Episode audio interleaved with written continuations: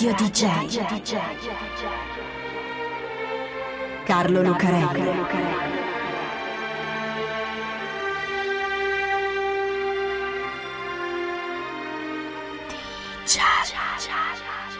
Carlo Lucarelli presenta Di Giallo, il radiodramma di Radio DJ.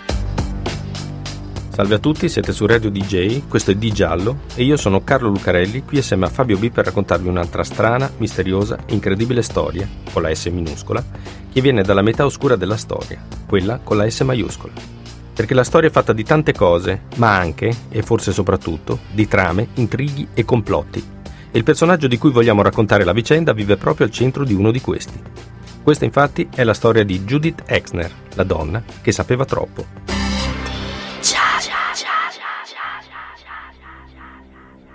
Judith Eileen Kathleen Exner è una bella ragazza di 26 anni che somiglia a Liz Taylor. Capelli cotonati sulla testa come andavano di moda allora, alla fine degli anni 50, occhi blu elettrico, formosa e affascinante. Viene dal New York, da una famiglia di immigrati tedeschi della media borghesia, e quando tutta la famiglia si è spostata a Los Angeles, Judy conosce un attore che si chiama William Campbell e se lo sposa. Fin qui niente di eccezionale, gossip e anche di basso profilo, perché William Campbell non è proprio una star. Ha fatto un sacco di film, ma di solito come attore non protagonista, come in Love Me Tender con Elvis Presley o Hush Hush Sweet Charlotte, piano piano Dolce Carlotta con Bette Davis.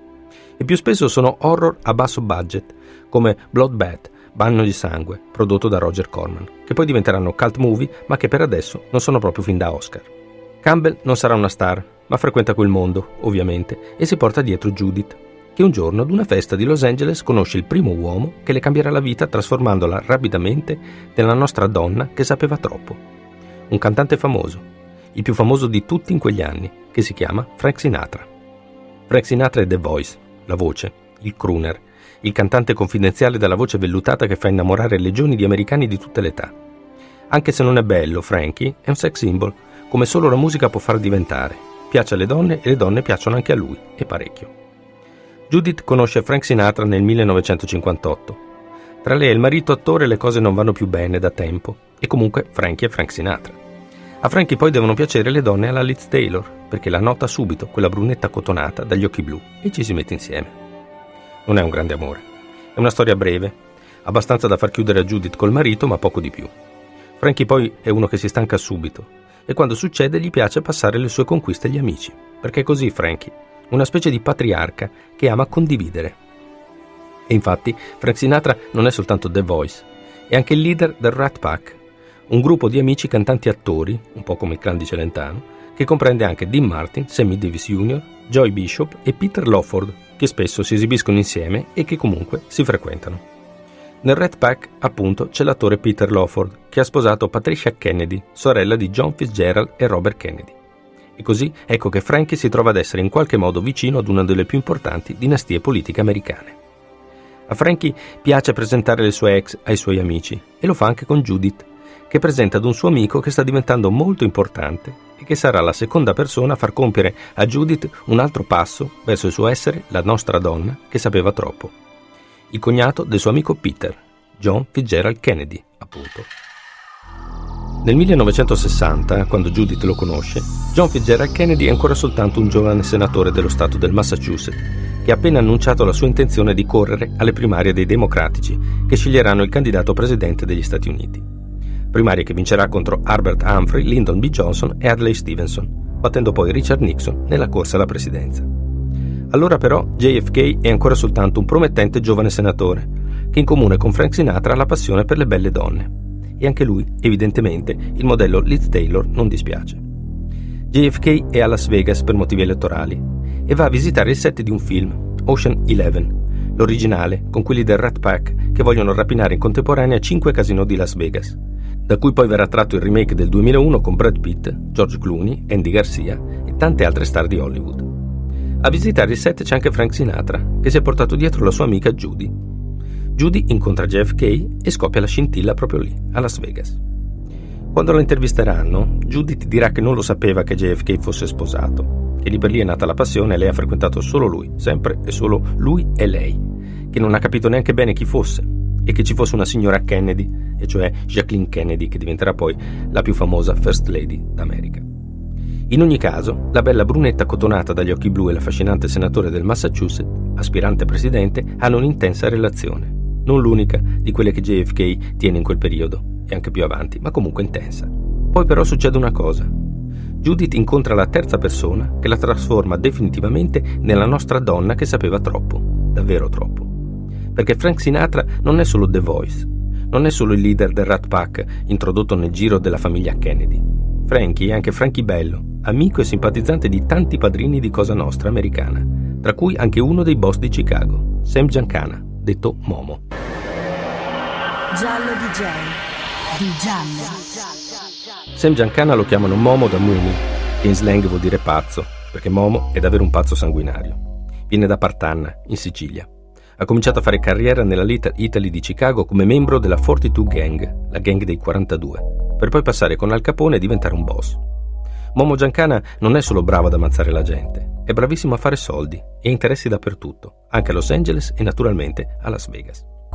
Momo ha molti amici nel mondo dello spettacolo, uno in particolare, Frankie Bello, Frank Sinatra, che per un certo periodo ha anche gestito un casino di Las Vegas, il Sand, molto in odore di Cosa Nostra, e che come cantante italoamericano è il preferito di tutti i mafiosi. Si dice che mentre i boss di Cosa Nostra erano in riunione a Cuba all'Hotel Nacional di La Habana per decidere la morte di Bug Siegel, il boss che inventò Las Vegas, Frankie Bello fosse in una stanza vicino a fare un recital privato per i fratelli Fiaschetti, che avevano già votato. E si dice anche che fu proprio Momo a fare un'offerta che non si poteva rifiutare a Tommy Dorsey, che teneva stretto Frankie Bello in un contratto capestro, perché lo lasciasse libero, un po' come succede nel film Il Padrino, con il produttore che si ritrova nel letto la testa del suo cavallo preferito. Bene, Frankie Bello presenta la sua amica Judy anche a Momo, e anche a Momo devono piacere le brunette tipo Liz Taylor, perché ci si fidanza anche lui, dando vita ad un curioso triangolo, con da una parte Judith Eileen Kathleen Exner e dall'altra il boss di Cosa Nostra Momo Giancana e senatore del Massachusetts, futuro presidente degli Stati Uniti John Fitzgerald Kennedy. Judy dice che non è proprio così, che all'inizio non sapeva che Momo fosse Momo, gli aveva detto di essere un uomo d'affari di nome Sam Flood e che non era un vero triangolo, aveva rapporti di amicizia platonica con Momo e sesso selvaggio con JFK. Ad un certo punto però le estremità del triangolo si toccano.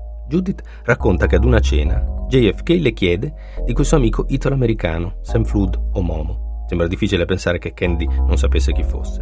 E le chiede, è sempre Judith a raccontarlo assieme ad alcuni storici e giornalisti, le chiede di combinare un incontro per vedere se vuole finanziare la sua campagna a presidente degli Stati Uniti. La storia fra Judith Exner e JFK dura più di quella con Frank Sinatra, perché la bella brunetta cotonata e l'affascinante senatore restano insieme per tre anni, dal 1960 al 1963. E nel frattempo l'affascinante senatore è diventato l'affascinante presidente degli Stati Uniti, anche, probabilmente, con l'aiuto di Momo Giancana, che nel frattempo si è avvicinato al governo, o meglio alla CIA, che gli ha commissionato l'omicidio di Fidel Castro, visti come interessi su una Cuba da restituire alla democrazia, se volete, e comunque al capitalismo e alla mafia che ne controllava un gran pezzo prima. Per tutto questo tempo, così dice Judith e parte della storiografia sull'argomento, la nostra bella brunetta fa spesso da tramite tra JFK e Momo, finché l'FBI non scopre il triangolo e verso la fine del 1962 J. Edgar Hoover, l'onnipotente capo dell'FBI, durante un pranzo di lavoro col presidente, mostra a Kennedy un dossier pieno di fotografie e di intercettazioni registrate, che vedono Judy assieme a Momo. Ci sono alcune telefonate che Judith ha fatto al presidente e che partono, guarda un po', proprio dalla casa di Momo Giancana. Ora che la conosce anche l'FBI, soprattutto Hoover, che è sempre stato contrario alla politica del presidente, la tresca diventa un motivo di ricatto. Figurarsi, il presidente degli Stati Uniti che divide l'amichetta con il boss della mafia. E poi c'è Robert Kennedy, fratello di John, che è General Attorney, ministro della giustizia degli Stati Uniti, e Bob in quegli anni sta picchiando duro proprio sulla criminalità organizzata e quindi anche su Momo. Così, dopo qualche mese, Kennedy molla Judith, che resta con Momo finché il boss non le chiede di sposarlo. Ora, Kennedy era il presidente ed era anche un uomo affascinante. Momo è forse altrettanto ricco e potente, ma è un vecchietto grassoccio e pelato, e poi è un boss di Cosa Nostra. Ed essere una first lady della mafia è comunque un po' impegnativo anche perché nel frattempo sono successe un po' di cose, strane cose, attorno a JFK e alla gente che lo frequenta. C'è un'altra ragazza che è stata indicata come l'amante del presidente e che ha fatto una brutta fine. L'hanno trovata morta in casa sua per una overdose di barbiturici che ancora adesso non convince gran parte dell'opinione pubblica e degli storici. Si chiamava Marilyn Monroe. E poi è morto anche JFK ucciso ufficialmente da un pazzo comunista che si chiamava Lee Harvey Oswald, ma per un'altra gran parte di opinione pubblica e storici, ammazzato da una serie di complotti che vedono implicata anche la mafia e proprio Momo Giancana. E muore anche Momo, ammazzato poco prima di testimoniare al suo processo, e anche lì si parla di un complotto che oltre alle famiglie rivali di Cosa Nostra vedrebbe anche la CIA, che non voleva vedere rivelato il suo rapporto con Giancana. Insomma, c'è tanta gente in questa storia che sembra sapere qualcosa, anzi, che sembra sapere troppo e che finisce ammazzata. E Judith, la bella brunetta cotonata che somiglia a Liz Taylor e che potrebbe aver fatto da tramite tra il governo degli Stati Uniti ai suoi massimi livelli e Cosa Nostra, è decisamente una donna che sa troppo. Per un po' Judy se ne sta abbottonata nel tentativo di farsi dimenticare dal mondo, soprattutto da Cosa Nostra e dalla CIA. Si sposa un giocatore di golf e cerca di farsi dimenticare. Poi arriva una delle tante commissioni investigative del Senato che indagano anche sulla morte del presidente Kennedy, il Church Committee, la commissione Church, che prende il nome dal senatore democratico Frank Church. Judith testimonia, non dice tutto, e sta sempre molto appassionata perché ha paura di finire come Kennedy, Momo e Marilyn. Testimonia a patto che suo nome resti segreto, dice. Infatti nelle carte della commissione si parla genericamente di un'amica del presidente. Ma la stampa è la stampa, soprattutto negli Stati Uniti e dopo un po' i giornalisti al suo nome ci arrivano e Judy finisce sui media, compreso Larry King che la intervista per il suo Larry King Live. Judith si trova quasi più nei guai con l'opinione pubblica che con la mafia, perché i fan di Kennedy, quelli che l'hanno sempre visto come un cavaliere senza macchie e senza paura, cominciano ad odiarla, a considerarla una millantatrice, aiutata in questo dall'entourage del presidente che ne vuole, ovviamente, preservare l'immagine. Uno degli assistenti di Kennedy, che secondo Judy era presente ai suoi incontri, dirà che di Campbell, il nome da sposata di Judith, lui conosce soltanto le lattine della Campbell Soup, la zuppa Campbell. Judith Eileen Kathleen Exner, la brunetta cotonata che somigliava a Liz Taylor, l'amante contemporanea di un presidente degli Stati Uniti e di un boss della mafia, la donna che sapeva troppo, muore di cancro al seno nel 1999.